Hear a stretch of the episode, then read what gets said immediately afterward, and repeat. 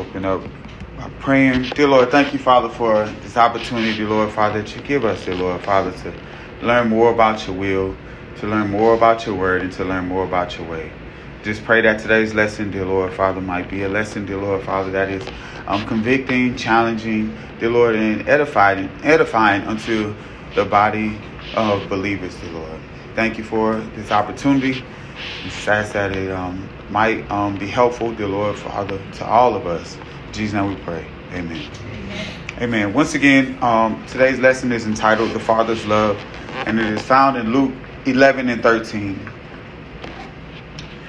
Um, when Pastor talked to me last week and he said, uh, I need you to bring a lesson, I was like, man, it's always, um, I always have this, um, this challenge to, to see what I need to bring. And of course, I start out by praying and asking um, the Lord, you know, what, what can I talk about? And um, the Father's love is something that uh, is uh, near and dear to my heart um, for so many reasons.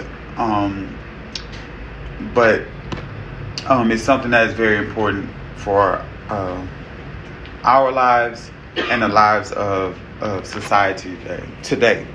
Uh, fathers are no longer admired or valued in society today. Just turn on the TV, open your phone, yeah. or spend some time on the internet. Yeah. You will quickly see both men and women explaining why fathers cannot be trusted. Mm.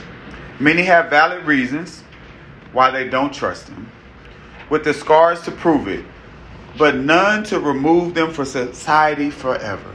None.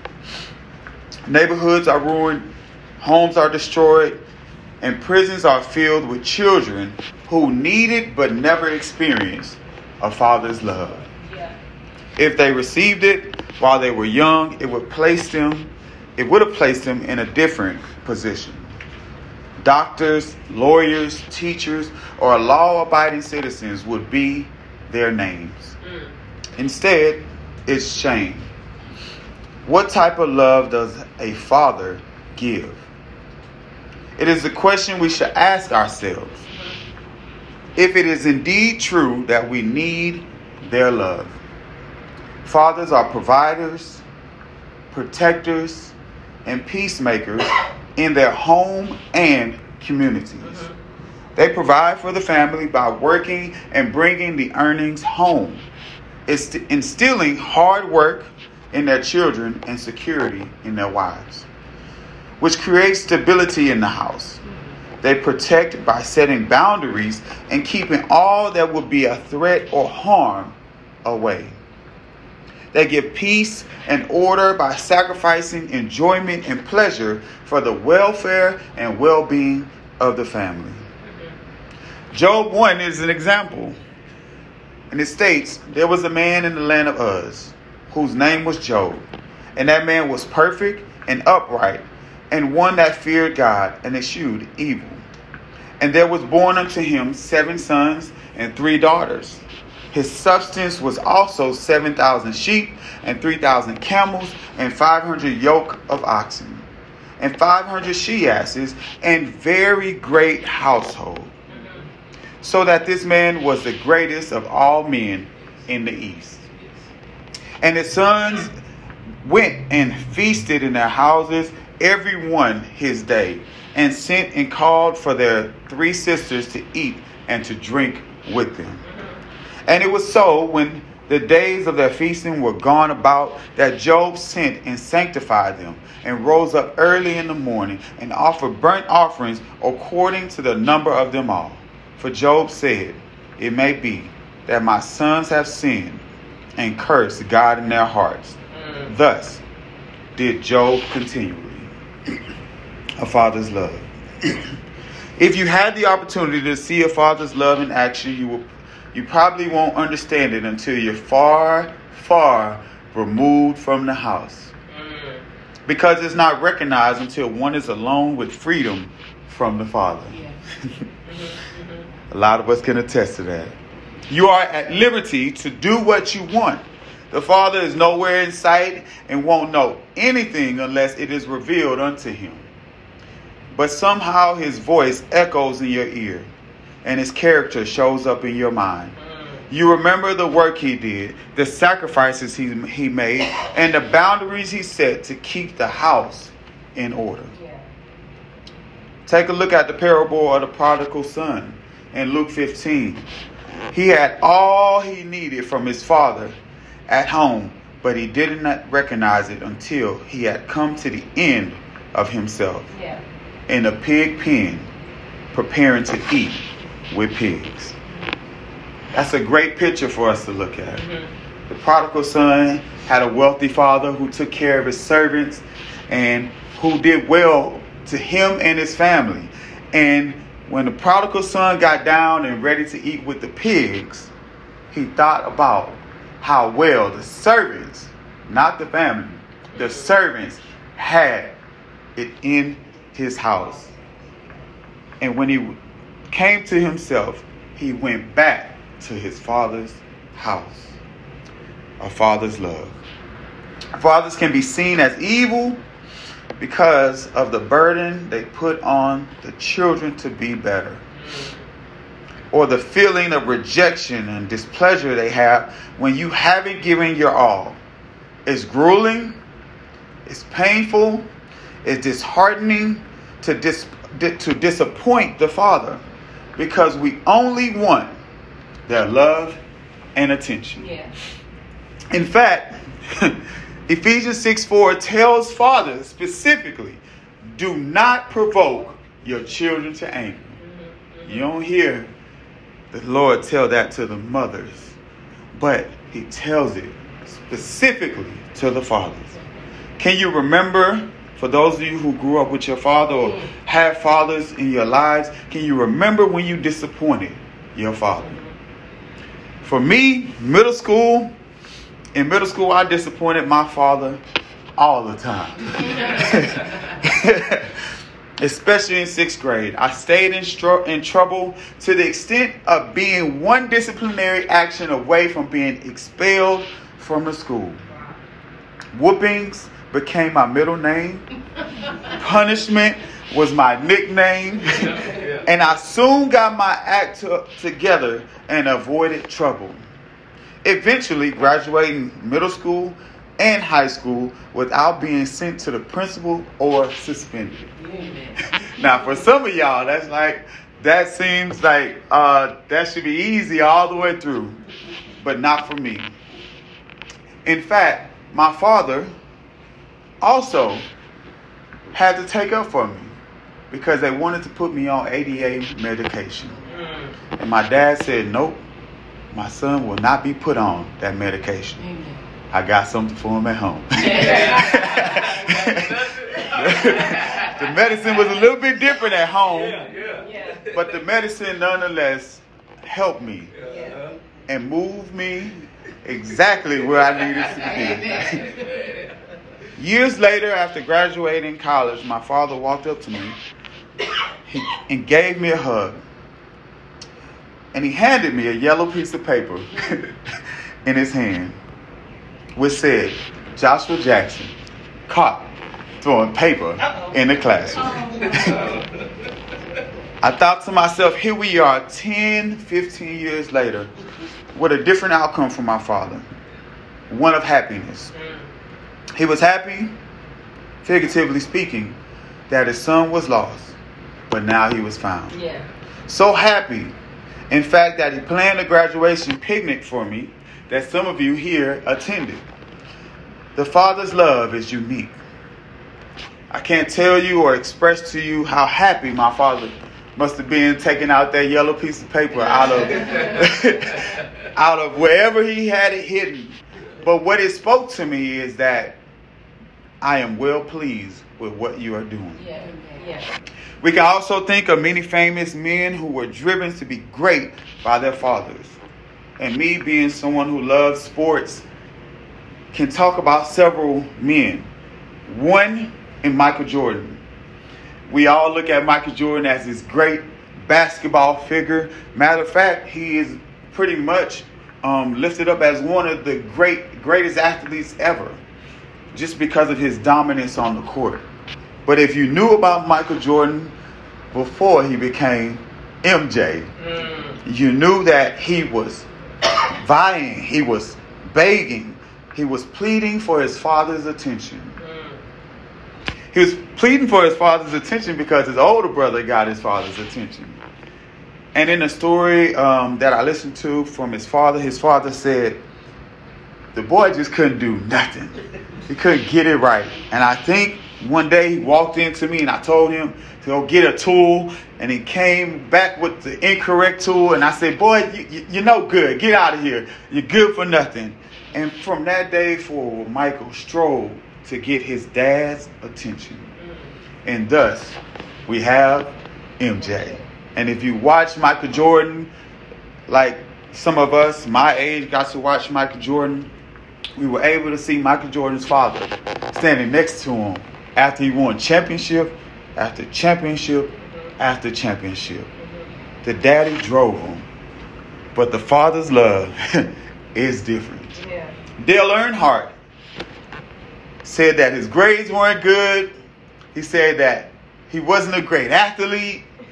And every day his dad would just come home, sit down, and they really wouldn't com- communicate.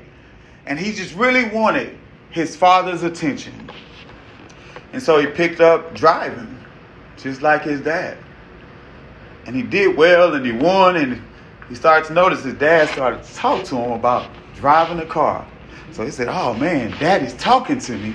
What I need to do to get daddy to talk a little bit more to me, spend a little bit more time with me. And so Dale Earnhardt started winning.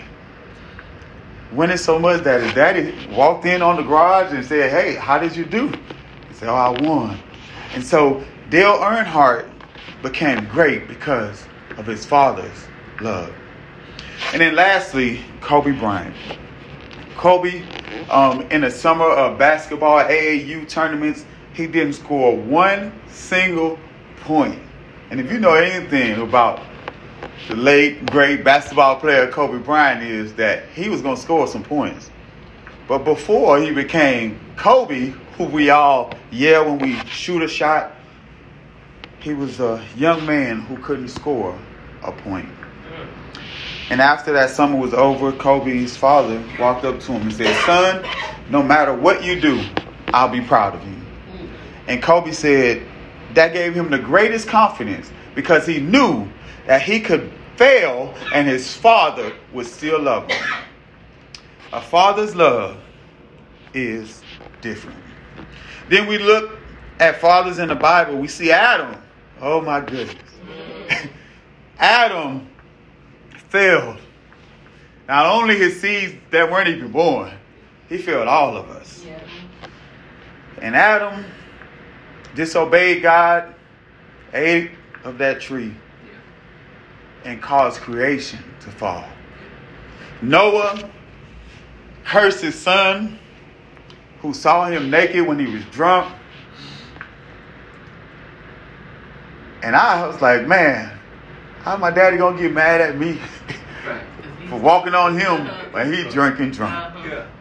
But yet and still, the son did not do right by the father. Yeah. Should have covered his father up. Yeah. Abraham loved God so much that he took his son to a mountain to prove that he would kill him. Yeah. To prove that God deserves to be first place. And then Moses.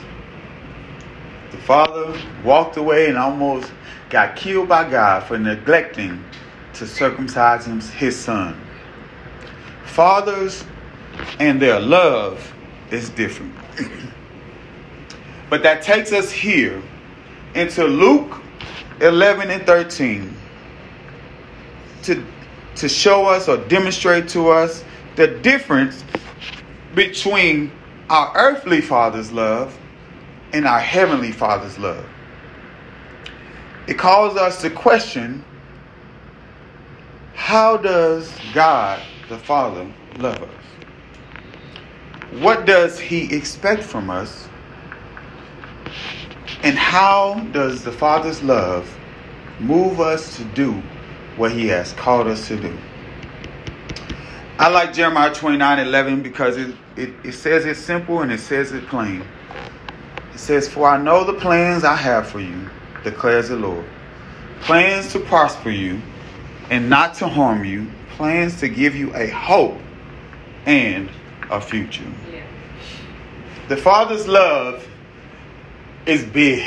It's bigger than the surface level things. And and I could think of so many different stories that I I, I, I just know of and um, I think one in particular of what my father had told me um, as we were driving back from California, he told me about um, my grandfather. And I'm, i have always been interested in learning more about my grandfather. He had died before I was um, born or died um, right as I was born. And um, talked about how my grandfather was driving with all of his kids in the back of the truck and they would come from the field from doing work and a man was on the freeway and he was driving really fast, a young college kid, driving on the freeway. And as he was driving, he hit the back of my grandfather's pickup and knocked all of his kids out.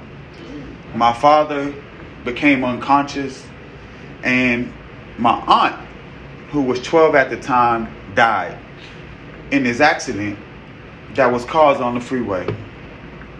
And it said my grandfather, my dad said my grandfather went to him, picked him up because he was the only boy in the group. And he told my father, he said, son, don't cry. He said, you have to be strong for your mom and for your sisters. You can't cry right now. And in that moment, my dad wanted just to buckle. His knees were, were buckling once he figured out that his sister had just died and his sister and him were very close. And he buckled and my, my grandfather stood him up straight. He said, Don't cry. We got to be strong for grandma and our sisters. And I thought to myself, oh, a little back when I heard that, ah, oh, no, my, my grandfather should let him cry. But that wasn't the moment for his son to cry. That was the moment for the father to demonstrate the love that he would take care of the family no matter how bad the situation would become. And not only that, he also showed his son that there are times when you're going to have to stand and be strong. And it might be very uncomfortable.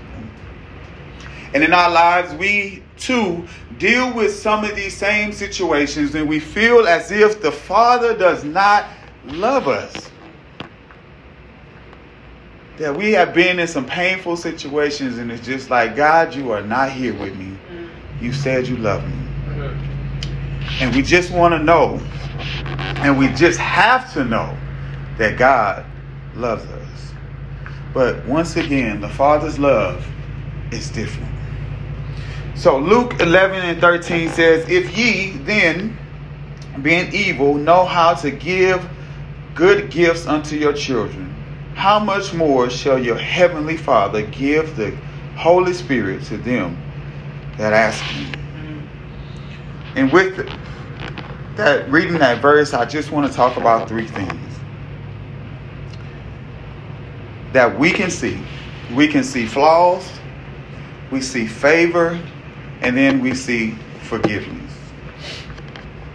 Here in the first part, it says, If then being evil, we see flaws. The flaws we see are the fathers. The fathers, um, when it says being evil, it, um, here is basically saying that what the Father sometimes want isn't going to produce the results that God sometimes wants from us. And when we think about evil, we um, and, and our pastor says it a lot. He said it's the rust that is in a car. It's the decay in the tooth. It's not allowing for something that is good to reach its full potential. Yeah. And I read earlier about what God does for us. He in Jeremiah 29, he plans to prosper us and not to harm us and to give us a hope and a future, give us an expected end. But our fathers, they might want us to, you know, be the best basketball player, be the best football player, be the smartest in the room, be a lawyer, be a doctor. The fathers push you, they drive you. And sometimes to the point of where you just be like, I ain't gonna be what they want me to be. I'm gonna be something else. And so, if then being evil, meaning that what they want from us, they want, they mean good. They want it to be good, but they're not God the Father. And when God does it for us, when He gives us a gift, the gift gives us purpose. The gift moves us, the gift leads us, the gift directs us, the gift allows for us to be used by Him. But our fathers, being evil, probably wanted for their own pride. Probably wanted so that they aren't embarrassed and shame. And there's some good in that. You don't want your kids out there doing things that you have no business doing. And I know for sure that my parents must have been embarrassed uh, with me. I mean, my mama loved me, my daddy loved me, but I know for a fact that I'm, I must have embarrassed them a lot. But what they did was to push me to be something that they knew would be good for the society, for the community. But what God does for us is for the kingdom. And for his glory. Yeah. And so our parents, they're flawed. And then secondly, we see our parents, even though that they're flawed and evil, they know how to give good gifts. And so they show favor to us. Sometimes we get gifts and we don't deserve them. I know there's been some Christmases where growing up where I know I didn't deserve some gifts, you know. And not only did I did did not deserve some gifts, um, some of you were like us. Uh, my parents allowed for us to open the gift up at 12 o'clock or right before Christmas Day. So you can only open one gift. And my dad would no doubt start out by reading about Jesus. He wanted us to know why we opening the gifts. And just be sitting there. Just like, man, nobody want to hear the story. I just want to hear what's inside that present. You shaking the present. I know it must be something good. And our fathers mean well. Our parents mean well. And the favor that they bestow on us, that they give us, allows for us to be happy children. But what God gives us allows for us to be holy children. Yeah. yeah. He said, How? He said, You know how to give good gifts unto your children. You, evil, evil, know how to give good gifts to your children. Now, there are people out in this world who, who do things illegally. And then they come and bring their children the goods that they got from their illegal activity. And we say, whoa, man, my mama, she grinded, man. She got me everything I needed. My daddy, man, he was a hustler. He got me everything I needed. And yet and still, it was evil. But God does not do that. He said that God gives and his blessings add no sorrow. our parents might have given us those gifts, and then next thing you know, we turn around, our parents are in jail. And therefore, the gift wasn't good because they are no longer in the home to support and provide for us. But lastly, and most importantly, what we see is forgiveness. It said, shall it said, how much more shall your heavenly Father give the Holy Spirit to them that ask him?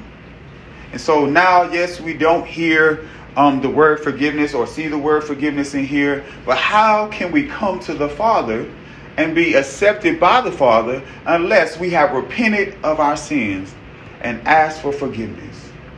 And what does He give us? He gives us His Spirit. And this is the thing that believers live with each and every day the Spirit of God indwelling them. I've had times where I, I, I, felt like I wasn't doing well enough, it wasn't good enough. And I said, Lord, teach me. Lord, help me. Lord, lead me. Lord, guide me. And His Spirit does the work. The word hits me and it says something to me that encourages me, that drives me, that moves me, or that humbles me. to do what God called me to do. His forgiveness is what we need. I mean, if you ever been forgiven by your father, you know how good it feels. you probably deserve the worst whooping in the world. If you if you've been able to escape a whooping, then that you deserve, then you know exactly what I'm talking about. And I can think about a time where I was outside and I threw a, a rock. It flew in the air, it hit a window and it shattered and broke the window. And you know who has to pay for that window? My dad had to pay for the window. I deserved a whooping, but boy, I missed that one that day. And thank the Lord for it. but here's the even bigger picture.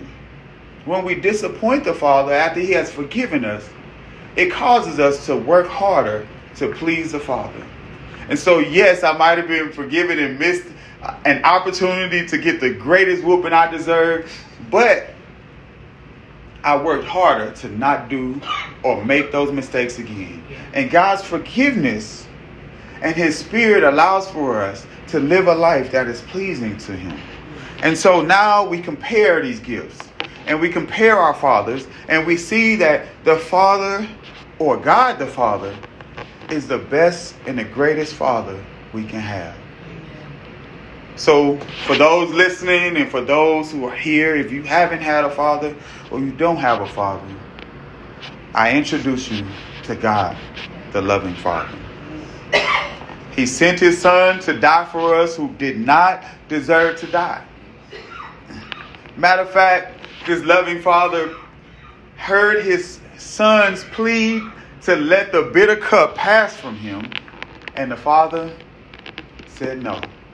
But he had an obedient son, and the obedient son said, It's not my will, but your will be done. And so the son went to the cross and he hung on the cross, and as he was hanging on the cross, his father turned his back. A loving father. But the loving father turned his back on his son because he had a greater plan. The plan was to save all who would call on his name. And eventually the son was buried in a borrowed tomb, and the son rose three days later. And the son, given by the father, is now sitting on the right hand of the father, talking to God for us. And I imagine, I don't know about y'all, but in my mind, he tapped the, the father on the leg and he says, Father, forgive him. I died for him. Father, don't don't strike him down today. I died for him. Father, remember all the works I did. Add them to them to them old old wretched men and mm-hmm. women. Father, you love them so much. They didn't understand your plan, but thank you for sending me to die for him. And the Father's love promoted the peace that we needed. It saved us, it changed us, and it indwelled us to live the life that we are living today. And so, therefore, it is a great need for a father's love. But it is even greater need for God the Father's love. And if you accept His love, or if you have accepted His love, you will experience and you will know exactly what it means to be loved by a father. Amen. Amen.